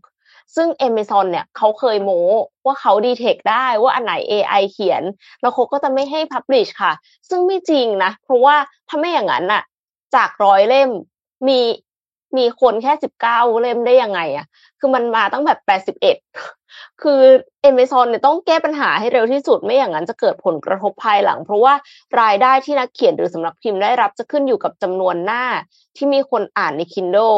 ดังนั้นถ้าหนังสือที่สร้างขึ้นโดย เอ ไอ มีจำนวนเยอะขึ้นก็จะส่งผลโดยตรงเลยนะคะต่อรายได้ของนักเขียนใน Kindle ที่ลดลงแล้วก็นักเขียนอาจจะนำหนังสือออกจากระบบ Kindle Unlimited ซึ่งแม้ว่าตอนนี้หนังสือเหล่านั้นน่ะหนังสือที่เขียนโดย เอ ไอ ที่ไม่ได้มีสาระค่ะไม่ได้ติดในหมวดขายดีบนเว็บแล้วแต่ยังสามารถค้นหาและหาซื้ออ่านได้บนเว็บ Kindle Unlimited ของ Amazon ด้วยอันนี้ก็น่ากลัวเหมือนกันเพราะว่าเอ็มเจอเยอะมากเลยแบบที่เขาสอนให้ใช้ เอ ไอ สร้างหนังสือไม่ว่าจะเป็นรูปภาพที่เด็กเอาไว้ระบายสีอะค่ะหรือว่าหนังสือที่มีเนื้อหาเลยจริงๆอะแล้วขึ้นไปขายบน Amazon ทั้งหมดอะใช้ เอ ไอ ได้หมดเลยแต่ว่าคือใช้หลายตัวแล้วเอามารวมกันกลายเป็นว่าทีนี้เสน่ห์ของหนังสือมันอยู่ที่ไหนอะเพราะว่ามันไม่ใช่มันไม่ใช่ความคิดสร้างสรรค์จากคนจริงๆเพราะว่า เอ ไอ อ่ะมันก็คือเรียนแบบจากสิ่งที่คนน่ะเคยคิดมาแล้วแล้วเสร็จแล้วก็คือเหมือนกับบิดหน่อยนึงต่อยอดหน่อยนึงอะไรอย่างเงี้ยแต่ว่ายังไงมันก็ไม่เหมือนกันกับการที่คนเขียนจากความรู้สึกของตัวเองหรือเปล่าคะโดยเฉพาะอย่างยิ่งไอ้อันที่มันเป็นหนังสือรักโรแมนติกอย่างเงี้ยคือรู้สึกว่าคนที่เขียนได้ดีอ่ะเป็นคนที่เข้าถึงอารมณ์มากกว่าคนอื่นแล้ว เอ ไอ มันเข้าถึงอารมณ์ได้เหรอคะทำไมถึงทำไมถึงติดอันดับหนังสือขายดีได้ก็ไม่แน่ใจเหมือนกันแต่ก็คือมีรีวิวหนึ่งดาวแหละก็ไม่ใช่ว่าไม่ใช่ว่าคนจะชอบนะอืมมันก็อาจจะเป็นช่วงที่ เอ ไอ ซื้อมากดีกว่าคนก็อาจจะแบบสนใจเรื่องนี้ก็ได้เป็นอาจจะเป็นมาร์เก็ตติ้งก็ได้นะอย่าว่าเลยเราก็คือหนึ่งในนั้นที่เราอะใช้สื่อการสอนสื่อการนึกว่าซื้อออนไลน์เออเพราะบางทีไอเดียของเราบางทีคนไทยก็อาจจะไม่ซื้อใช่ไหมแล้วก็ในลองขายคนต่างประเทศซิว่าเขาจะซื้อไหมซึ่งเขาก็ซื้อไอ้พวกงานระบายสีพวกอะไรอย่างเงี้ยค่ะแต่ว่าพอมันเป็นเรื่องนี้มันเป็นคอนเทนต์เกี่ยวกับเรื่องของของ เอ ไอ คนก็เลยแบบให้ความสนใจก็เลยซื้อเนี่ยเพราะราคามันก็ไม่ได้แพงมากแต่ถ้ามันดีอ่ะในอนาคตอ่ะถ้ามันดีสามารถทำออกมาแล้วดีมากๆเนี่ยอันนี้ก็อาจจะเปลี่ยนแปลงก็ได้นะก่อนที่จะไปข่าว Morning Talk นะคะก็เลยจะมาประชาสัมพันธ์อ่าของอ้อมเองนะคะอ้อมจะมีแคมป์เท็กซาเนียเพราะเมื่อกี้เราพูดถึงเรื่อง เอ ไอ เนาะเราก็จะมีแคมป์เท็กซาเนียสำหรับจำลองอาชีพในอนาคตสำหรับน้องๆที่อายุ สิบถึงสิบแปด ปีอ่านะคะเห็นหน้าตัวเองซึ่งแคมป์นี้เนี่ยเราจะสอนอะไรเราจะมีการจำลองอาชีพในอนาคตค่ะไม่ว่าจะเป็นเรื่องของ เอ ไอ เราจะมีทำเรื่องของ เอ ไอ แล้วก็พวก ChatGPT ด้วยนะคะสองเราจะมีเรื่องของ ไอ โอ ที ฮาร์ดแวร์นะคะแล้วก็เรามาดูกันว่าฮาร์ดแวร์มันจะเป็นแบบไหนนะคะสามเนี่ยเราก็จะมีในเรื่องของการ ยู เอ็กซ์ ยู ไอ Design สี่เนี่ยเราจะสอนเรื่องของ Data และห้า ห้าเนี่ยเราจะสอนเรื่อง Game Dev ก็คือเราจะสอนภาษาลัวด้วย Roblox Studio นะคะแล้วก็อันสุดท้ายอันที่หกเนี่ยคือมา Tech Marketing Technology หลายๆคนอาจจะคิดว่าเฮ้ยเด็กสิบขวบเรียนขนาดนี้แล้วเหรอใช่ค่ะเพราะว่าถ้าในต่างประเทศเนี่ยเราจะบอกว่าเด็กเนี่ยเราถามเลยเด็กสิบขวบอยู่อยากเป็นอะไรอยากเป็นคนขายพิซซ่าอยากเป็นคนขับรถบรรทุกอยากเป็นเกษตรกรอะไรอย่างเงี้ยค่ะเพราะว่าเขาอ่ะเคยลองทำเขาก็เลยอยากรู้ว่าอันนี้มันเหมาะกับเขาในขณะเดียวกันถ้าลองทำแล้วมันไม่เวิร์กเนี่ยมันจะได้ไม่ต้องเสียเวลาชีวิตไงคะแล้วเนี่ยก่อนหน้านี้อ้อมก็เลยทำแคมป์เนี้ยสิบขวบเพราะสิบขวบคือนักเรียนที่เคยเรียนโค้ชคิดมาประมาณสามปีแต่หลังๆเนี่ยเด็กอายุสิบห้า สิบหก สิบเจ็ดอ่ะที่ไม่เคยเรียนโค้ชคิดมาเยอะขึ้นแล้วเด็กกลุ่มเนี้ยเขาต้องเรียนม.ปลายแล้วเขาต้องต่อมหาลัยในช่วงสถานการณ์โควิดที่ผ่านมาสมมติเด็กอายุสิบสามเนาะในตอนเนี้ยช่วงสามปีที่แล้วช่วงโควิดนี่นะเขาไม่ได้เคยอาจจะไม่ได้แตะโคดดิ้งเลยไม่ได้อยู่ในระบบการศึกษาเลยเพราะเรียน work for เรียนที่บ้านอย่างเดียวและในการที่เขาจะเข้าม.ปลายหรือเข้ามหาลัยเนี่ยเขายังไม่รู้เลยค่ะว่าเขาเหมาะกับแบบไหนและสายไหนดังนั้นเนี่ยในงานนี้เนี่ยก็จะมีคนที่เชี่ยวชาญในแต่ละด้านอย่างภาพนี้เราจะสอนเรื่องของ ยู เอ็กซ์ ยู ไอ Design ว่าดูถ้าหนูไม่ได้เก่งเขียนโค้ดมากๆแต่หนูว่าชอบเรื่องของงานดีไซน์รู้ไหมว่าแอปพลิเคชันหรือเว็บไซต์ทุกเว็บไซต์เนี่ยสิ่งที่สำคัญมากที่สุดก่อนเขียนโค้ดคือ ยู เอ็กซ์ ยู ไอ Design นะว่าจะทำยังไงให้คนติดแอปของเราว่าจะทำยังไงให้คนใช้ user flow เป็นยังไงอันนี้ต้องสอนตั้งแต่เด็กสำหรับเด็กคนไหนแบบหนูไม่ชอบเขียนโค้ดแต่หนูสามารถทำงานสายนี้ได้นะคือ ยู เอ็กซ์ ยู ไอ Designหรือในขนาดแบบบางคนชอบต่อเลโก้แล้วก็จะสัมภาษณ์เด็กอ่ะถ้าชอบต่อเลโก้ชอบประดิษฐ์ ดี ไอ วาย และชอบอยู่กับโฟกัสเรื่องของประดิษฐ์ต่างๆเนี่ยเราก็จะรู้แล้วว่าสายเนี่ยคือเอนจิเนียร์ฝั่งของฮาร์ดแวร์อนาคตมันจะต่อยอดแบบไหนได้บ้างเนี่ยบางคนอ่ะชอบเกมเล่น Roblox เยอะมากๆแล้วก็จะโน้มน้าวเลยว่าอยากทำเกมของตัวเองไหมมาเลยภาษาลัวอ่ะภาษาลัวต้องมา ใช้ Roblox Studio เพราะฉะนั้น Roblox เนี่ยเด็กบางคนไม่ได้ติดเกมเพราะการเล่นอย่างเดียวแต่เด็กบางคนเนี่ยชอบงานดีไซน์ชอบออกแบบ ทรี ดี เพราะว่า Roblox เนี่ย Studio เนี่ยคือใช้สามมิตินะคะมันไม่ใช่แค่แกน X กับแกน Y มันมีแกนอื่นด้วยเขาจะเห็นมุมมองในการสร้างฉากเด็กบางคนชอบในการออกแบบแต่เด็กบางคนไม่ได้ชอบเขียนโค้ดแต่ถ้าเกิดเขามีทีมที่เขาแบบคนนี้ออกแบบคนนี้เขียนโค้ดได้และคนนี้เป็นเกมมิฟิเคชันคือรู้เลยว่าทำยังไงให้ยูเซอร์เนี่ยติดเกมของเราเนี่ยเขาจะไปได้ไกลมากสำหรับเด็กบางคนที่เคยเขียนภาษาโลหรือสร้างโลบ็อกเนี่ยเราสามารถอินไว้เชิญให้คนอื่นมาเล่นของเราได้เราสามารถสร้างไอเทมของได้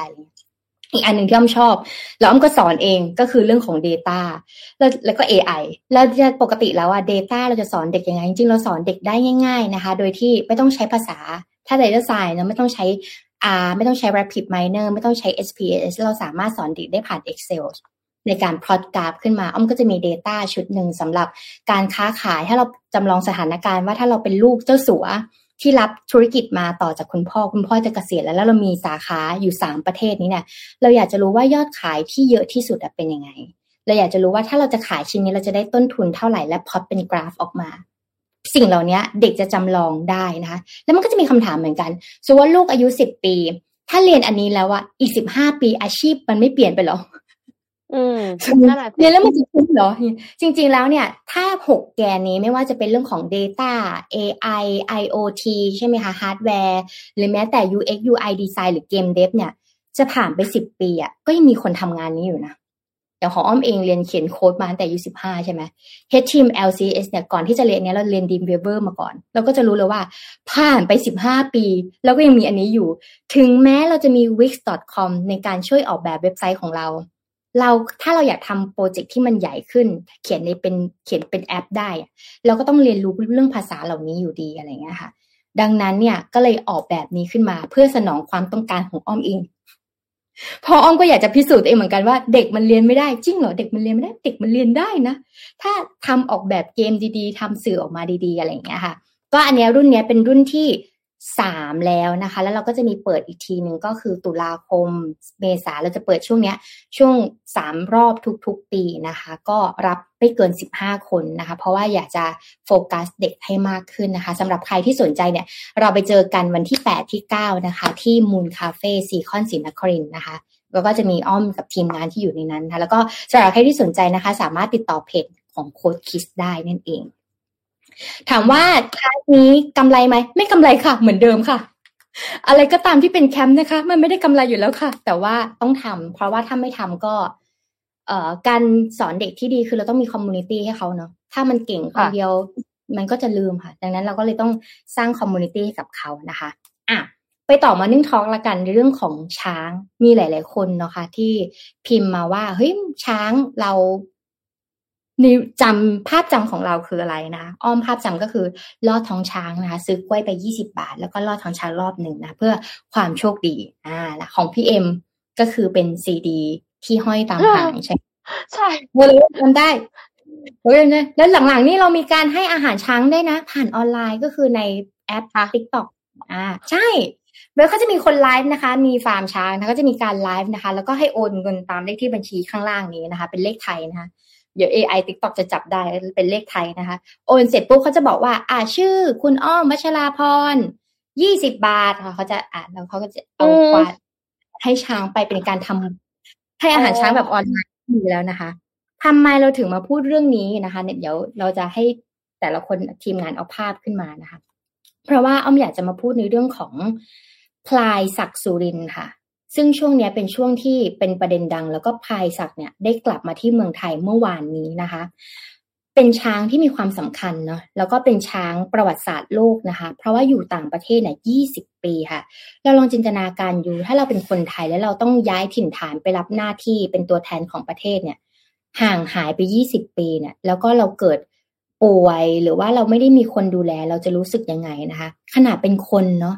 สื่อสารได้ยังอยู่ยากและเป็นช้างล่ะจะเป็นยังไงนะคะเอ่อเพราะว่าสิ่งที่น่ายินดีคือพลายศักดิ์สุรินทร์นะคะเดินทางกลับไทยหลังสู่ส่งถูกส่งไปเป็นทูต สันทวไมตรีที่ศรีลังกานะคะตั้งแต่ยี่สิบสองปีก่อนนะคะซึ่งภายหลังเนี่ยพบว่าเป็นมีชีวิตที่ค่อนข้างจะลำบากนะคะไม่ได้รับการดูแลจนเจ็บป่วยร่างกายทรุดโทรมนะคะก่อนจะหลายฝ่ายนะคะจะร่วมกันผลักดันนะคะแล้วก็คืนพลายศักดิ์สุรินทร์เนี่ยกลับสู่บ้านเกิดพร้อมกับนำมารักษาตัวด้วยนะคะแต่คนคิดว่าถ้าไปอยู่ต้องลำบากแน่ๆเลยจริงๆเขาก็ดูแลดีแหละเพียงแต่ว่าพลายพลายศักดิ์สุรินทร์เนี่ยป่วยนะคะแล้วก็มีหลายๆสื่อได้บอกว่าเขาก็อยู่ที่นู่นสบายดีนะเพียงแต่ว่าควานช้างเนี่ยก็เสียชีวิตไปด้วยก็เลยทำให้เหมือนพ่อแม่เขาเสียชีวิตไปอะค่ะเขาก็เลยรู้สึกว่าไม่มีคนดูแลพลายควานช้างที่ดูแลช้างแต่ตัวเปรียบเสมือนพ่อแม่เลยนะคะเพราะช้างแต่ละตัวเขามีเพอร์โซนาที่ไม่เหมือนกันมีลักษณะนิสัยที่มันต่างกันนะคะคราวนี้เนี่ยย้อนไปเมื่อประมาณปีสองพันห้าร้อยสี่สิบสี่นะคะประเทศศรีลังกาเนี่ยได้ขอลูกช้างจากประเทศไทยเพื่อนำไปฝึกใช้ในการอัญเชิญพระบรมสารีริกธาตุของพระสัมมาสัมพุทธเจ้าในงานแห่พระธาตุเขี้ยวแก้วซึ่งเป็นงานใหญ่ประจำปีของศรีลังกาที่มีการจัดอย่างต่อเนื่องมากกว่าสองร้อยเจ็ดสิบปีมาแล้วนะคะด้วยเหตุนี้ในปีนั้นนะคะก็คือปีสองพันห้าร้อยสิบสี่เนี่ยประเทศไทยจึงส่งช้างสองเชือกไปเป็นทูตสันทวไมตรีได้แก่พลายศรีนรงค์และพลายศักดิ์สุรินทร์นะคะแล้วก็ก่อนหน้านั้นมีส่งไปอีกนะคะในปีสองพันห้าร้อยยี่สิบสามเนี่ยเป็นช้างเชือกแรกนะคะก็คือพลายประตูผาซึ่งปัจจุบันเนี่ยอายุสี่สิบเก้าปีแล้วสำหรับพลายศักดิ์สุรินทร์นะคะเป็นช้างเชือกที่สามที่ถูกส่งไปเป็นทูตสันทวไมตรีที่ประเทศศรีลังกาที่ศรีลังกานะคะพลายเชือกนี้เนี่ยเป็นช้างเลี้ยงไม่ใช่ช้างป่าเดิมเนี่ยสมัยอยู่เมืองไทยเนี่ยมีคุณทองสุขมะลิงามนะคะควานช้างไทยเนี่ยเป็นเจ้าของแล้วก็เป็นผู้ดูแลอันนี้เนี่ยพลายศักดิ์สุรินทร์นะคะมีลักษณะตรงตามตามที่ต้องการของศรีลังกานะคะเพื่อในเพื่อใช้ในการแห่พระธาตุเขี้ยวแก้วซึ่งหลังจากส่งอยู่ส่งไปอยู่ศรีลังกานี้เนี่ยรัฐบาลศรีลังกาเนี่ยได้โอนกรรมสิทธิ์ช้างเชือกนั้นน่ะให้แก่ให้แก่วัดคันเตวิหารคันเดวิหารนะคะซึ่งเป็นผู้รับในการดูแลต่อเพื่อให้ทำหน้าที่ในการขบวนในการอัญเชิญพระบรมสารีริกธาตุในงานแห่พระธาตุประจำปีศรีลังกาซึ่งมีเฉลี่ยประมาณสามสิบครั้งต่อปีค่ะคราวนี้พอไปอยู่พอไปอยู่ประเทศศรีเอ่อประเทศศรีลังกาตั้งแต่เป็นลูกช้างอายุไม่ถึงสิบปีนะคะจนวันนี้เนี่ยมีอายุราวๆประมาณสามสิบปีถือเป็นช้างที่มีความสวยงามมากถ้าดูในรูปเนาะผ่านมาสามสิบปีแล้วเนี่ยเขายังมีความสวยงามได้ขนาดนี้เลยนะคะแล้วก็พอสามสิบปีค่ะมันเหมือนมนุษย์อ่ะมีช่วงเจริญพันธุ์มีการตกมันมีอารมณ์ที่ฉุนเฉียวนะคะหลังจากเดินทางไปศรีลังกาเนี่ยได้ถูกเปลี่ยนชื่อเป็นมัทุราชานะคะพอไปอยู่เนี่ยประมาณสิบปีแล้วเนี่ยข่าวคราวที่เขาไปอยู่ก็หายไปไงคือย้อนไปยี่สิบอาจจะดังมากออกข่าวมากอ่ะแต่มันหายไปหลายปีแล้วก็เผลอๆเนี่ยประเทศไทยเนี่ยส่งสัตว์สิ่งมีชีวิตเนี่ยไปเป็นทูตสันทวไมตรีหลายประเทศมากๆนะเราก็ยังไม่รู้เลย follow up เลยว่าณตอนนี้เขาจะเป็นยังไงบ้างนะคะพอปีสองพันห้าร้อยหกสิบห้าค่ะปีที่แล้วองค์กร Royal Royal for Animal Rights and Environment นะคะซึ่งเป็นองค์กรทางด้านพิทักษ์สิทธิสัตว์ในศรีลังกาได้ร้องเรียนเกี่ยวกับการใช้แรงงานของพลายศักดิ์สุรินทร์เนี่ยที่ค่อนข้างหนักว่าช้างเชือกนี้เนี่ยไม่ได้รับการดูแลถูกล่ามโซ่มีสภาพผอมโซมีบาดแผลที่เป็นฝีนะคะที่สะโพกและขาที่บาดเจ็บควรได้รับการรักษาพยาบาลอย่างเร่งด่วนในมุมอ้อมคิดว่าเขาอาจจะตกมันแหละคงปล่อยไม่ได้อาจจะต้องล่ามด้วยก็ได้นะคะหลังจากนั้นเนี่ยเรื่องราวของพลายศักดิ์สุรินทร์เนี่ยได้กลายมาเป็นที่น่าสนใจของสื่อมวลชนและคนไทยในวงกว้างค่ะโดยในเดือนสิงหาคมปีที่แล้วนะคะกระทรวงทรัพยากรธรรมชาติและสิ่งแวดล้อมเนี่ยได้เดินทางตรวจเยี่ยมความเป็นอยู่ของพลายศักดิ์สุรินทร์แล้วก็เดือนกันยายนเนี่ยมีการส่งทีมสัตวแพทย์เนี่ยไปตรวจสอบสุขภาพของพลายศักดิ์สุรินทร์ด้วยนะคะผลจากการตรวจสอบพบว่าพลายศักดิ์สุรินทร์เนี่ยมีปัญหาด้านสุขภาพจริงค่ะควรให้ช้างเนี่ยหยุดทำงานและส่งตัวกลับมารักษาอาการป่วยอาการป่วยที่ประเทศไทยถามว่าทำไมต้องส่งมาที่ประเทศไทยบางทีประเทศเขาเนี่ยอาจจะไม่มีสัตวแพทย์ที่ดีก็ได้ประเทศไทยเนี่ยถือว่าวงการแพทย์ไม่ว่าจะเป็นสัตว์ไม่ว่าจะเป็นมนุษย์นะคะทำงานได้ดีมากๆนะคะและหลังจากนั้นเนี่ยในเดือนพฤศจิกายนเนี่ยได้มีการย้ายพลายศักดิ์สุรินทร์เนี่ยมาดูแลในเบื้องต้นก่อนคือแยกออกมาจากที่วัดนะคะมาที่สวนสัตว์แห่งชาติศรีลังกาหรือว่าสวนสัตว์เดฮิวาลานะคะที่กรุงโค โคลัมโบนั่นเองจากนั้นค่ะเดือนกุมภาพันธ์ในปีนี้นะคะรัฐบาลศรีลังกาก็เห็นชอบว่าไพรศักดิ์สุรินทร์ควรได้รับการดูแลสุขภาพอย่างเหมาะสมแล้วก็เร่งด่วนด้วยแล้วก็ขอบขอบคุณรัฐบาลไทยในความช่วยเหลือดูแลสุขภาพช้างโดยเห็นชอบให้นำไพรศักดิ์สุรินทร์เนี่ยกลับมารักษาอาการเจ็บป่วยที่ประเทศไทยสำหรับการเจ็บป่วยของไพรศักดิ์สุรินทร์นะคะทำให้คนไทยจำนวนมากเนี่ยก็อดเป็นห่วงช้างไทยอีกสองเชือกไม่ได้เพราะไปสามกลับมาหนึ่งก็จะเหลือสองเชือกนะคะก็คือพลายประตูผาและพลายศรีนรงค์นะคะว่าอาจจะได้รับการดูแลไม่ดีเช่นเดียวกันแต่ว่าตรวจสอบแล้วนะคะจากการตรวจสอบของสื่อมวลชนพบว่าพลายศรีนรงค์เนี่ยได้รับการดูแลค่อนข้างดีช้างมีสภาพอ้วนท้วนสมบูรณ์ส่วนพลายประตูผาที่วันนี้เนี่ยดูชราไปตามอายุไขเพราะอายุสี่สิบเก้าปีแล้วนะแต่ก็ยังคงได้รับการดูแลและมีความเป็นอยู่ที่ดีกว่าพลายศักดิ์สุรินทร์ด้วยนะคะคราวนี้เนี่ยพอเดินทางกลับมาและกลับมาเมื่อวานนะคะนำโดยกระทรวงต่างประเทศและกระทรวงทรัพยากรธรรมชาติและสิ่งแวดล้อมนะคะจนรัฐบาลศรีลังกาเนี่ยไฟเขียวให้นำพลายศักดิ์สุรินทร์เนี่ยกลับมารักษาตัวที่เมืองไทยได้บรรดาผู้ที่เกี่ยวข้องต่างๆนะคะก็เดินหน้าภารกิจเนี่ยนำพลายสุรินทร์กลับบ้านโดยมีการต่อกรงมาขึ้นมาพิเศษนะคะเพื่อใช้ในการขนย้ายช้างมีการฝึกซ้อมช้างให้เข้ากรงเพราะว่าตอนนี้กำลังตกมันเนาะพร้อมทั้งมีการส่งควานช้างไทยจากองค์การอุตสาหกรรมป่าไม้ไปร่วมฝึกซ้อมทำความคุ้นเคยกับพลายศักดิ์สุรินทร์ก่อนที่จะเข้ากรงด้วยนะคะสำหรับการนำพลายศักดิ์สุรินทร์กลับมาบ้านนะคะจะมีการเคลื่อนย้ายจากสวนสัตว์เดฮิวารามายังสนามบินโคลัมโบก่อนจะนำช้างขึ้นเครื่องบินนะคะชื่อชื่อว่าอิวยูชินอิวนะคะเจ็ดสิบหกเดินทางกลับสู่ประเทศไทยณสนามบินเชียงใหม่ในช่วงระยะเวลาประมาณบ่ายสองโมงของวันที่สองคือเมื่อวานนี้นะคะแล้วก็จะมีการนำพลายศักดิ์สุรินทร์เนี่ยไปดูแลอาการรักษาป่วยสถาบันคชาบาลแห่งชาติในพระอุปถัมภ์ณศูนย์อนุรักษ์ช้างไทยอำเภอห้างฉัตรจังหวัดลำปางในวันเดียวกันค่ะทั้งนี้เบื้องต้นค่ะศูนย์อนุรักษ์ช้างไทยเนี่ยได้ประกาศงดเยี่ยมสำหรับใครที่อยากจะไปเยี่ยมงดก่อนนะคะเพราะว่าอย่างน้อยเนี่ยสามสิบวันเพื่อเฝ้าสังเกตอาการรวมถึงให้ช้างเนี่ยได้พักผ่อนแล้วก็ฟื้นฟูสุขภาพด้วยรวมถึงการสร้างความคุ้นเคยให้กับควานช้างไทยนะคะแล้วก็ปรับตัวกับสิ่งแวดล้อมใหม่จากการห่างหายไปนานสิบปีค่ะบางทีเขาอยู่ในในวัดเนาะในโคกเนาะแต่พอจะมาอยู่กับควานช้างเนี่ยแล้วก็อยู่สถานที่ต่างๆเป็นยังไงบ้างนะคะคราวนี้เมื่อพลายศักดิ์สุรินทร์เนี่ยทำความคุ้นเคยกับที่อยู่ใหม่แล้วจะได้การดูแลรักษาจะมีสุขภาพแข็งแรง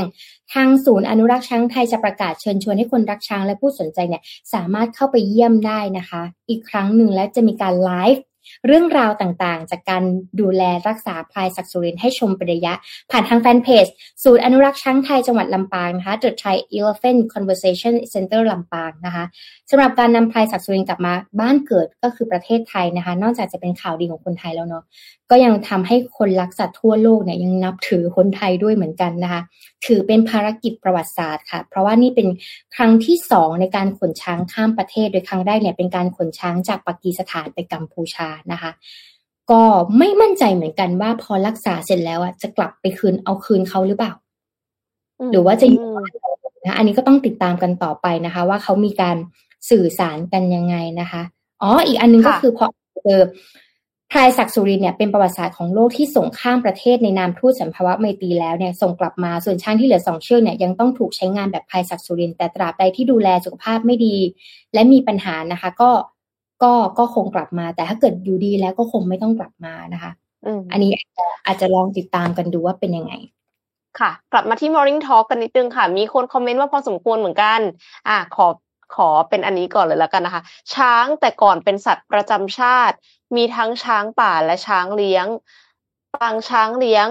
ช้างไว้ใช้งานป่าไม้แต่ก็จะเลี้ยงแบบสัตว์เลี้ยงประหนึ่งญาติที่มีกำลังและความฉลาดสูงการเสียชีวิตของช้างที่ฝึกแล้วแต่ละตัวจะทำพิธีเสมือนมนุษย์คนหนึ่งเป็นความรู้ใหม่นะคะอันนี้คือเอ็มไม่เคยรู้มาก่อนเลยแล้วก็มีคนบอกว่าช้างในความทรงจำที่แม่นคือควานช้างพาช้างเดินขออาหารแล้วปวดฉี่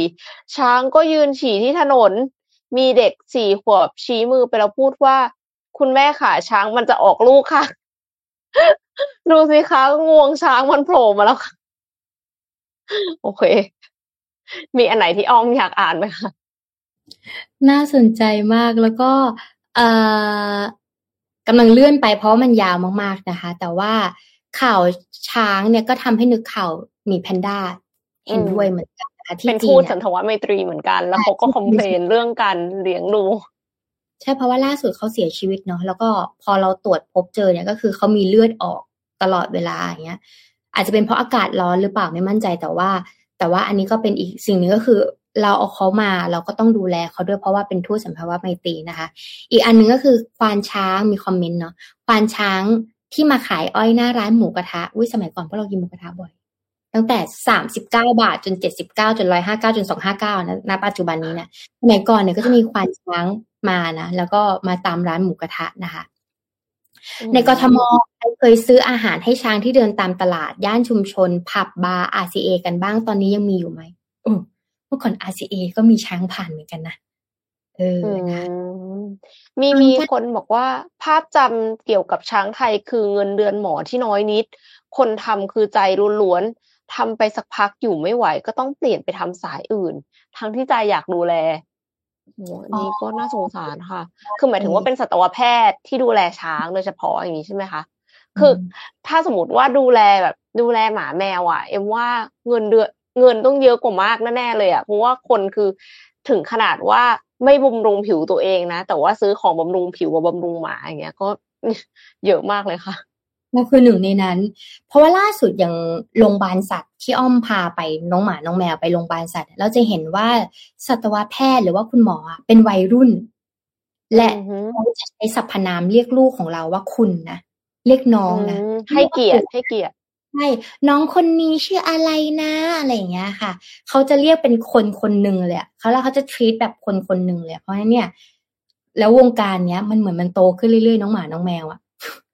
แต่ช้างอะสิอืมช้างก็คือมันจะมีช่วงหนึ่งที่เขาค่อนข้างจะออกข่าวในการดูแลช้างใช่ไหมคะแล้วเราก็จะเห็นสัตวแพทย์ท่านเนี้ยบ่อยมากๆแต่ว่าช่วงเนี้ยก็ก็ก็ไม่ค่อยได้เห็นแล้วอืมอืมค่ะก็ต้องติดตามกันต่อไปเนาะเพราะว่าช้างที่เป็นทูตสันทวไมตรีเนี่ยจริงๆเราเขาก็ควรจะได้รับการดูแลเป็นอย่างดีเหมือนกันเหมือนกับที่แพนด้าควรจะได้รับการดูแลเป็นอย่างดีนะในความเป็นจริงก็คือเรารับสัตว์ที่ไหนมาเลี้ยงอ่ะก็ต้องดูแลเขาเนาะใช่ค่ะต้องดูแลเขาไม่ว่าจะเป็นของเราไม่ใช่ของเราเอามาเลี้ยงแล้วก็ต้องดูแลเขาอย่างที่ได้ยินเสียงกำลังกัดอยู่ข้างนอกค่ะสองตัวโอเคค่ะก็ส่งทุกคนไปทำงานนะคะแล้วก็ส่งอ้อมไปห้ามทับก่อนนะคะสำหรับวันนี้ก็ต้องขอขอบคุณผู้สนับสนุนหลักของเราค่ะ Liberatorเทรดเองทำเองทำไมต้องจ่ายค่าคอมแล้วก็ขอขอบคุณสปอนเซอร์ใหม่ของเราด้วยค่ะ Mitsubishi Pajero Sport Elite Edition จุด start ความแตกต่างและขอขอบคุณผู้ฟังที่อยู่กับ Mission Daily Report ในทุกๆเช้าเราก็สัญญาว่าจะหาข่าวดีมีสาระมาแชร์ให้ทุกท่านฟังนะคะทุกวันจันทร์ถึงศุกร์เวลา เจ็ดโมง ตรงค่ะสำหรับวันนี้เราสองคนก็ต้องลาไปก่อนค่ะแล้วพบกันใหม่วันพรุ่งนี้ค่ะสวัสดีค่ะสวัสดีค่ะ Mission Daily Report Start your day with news you need to know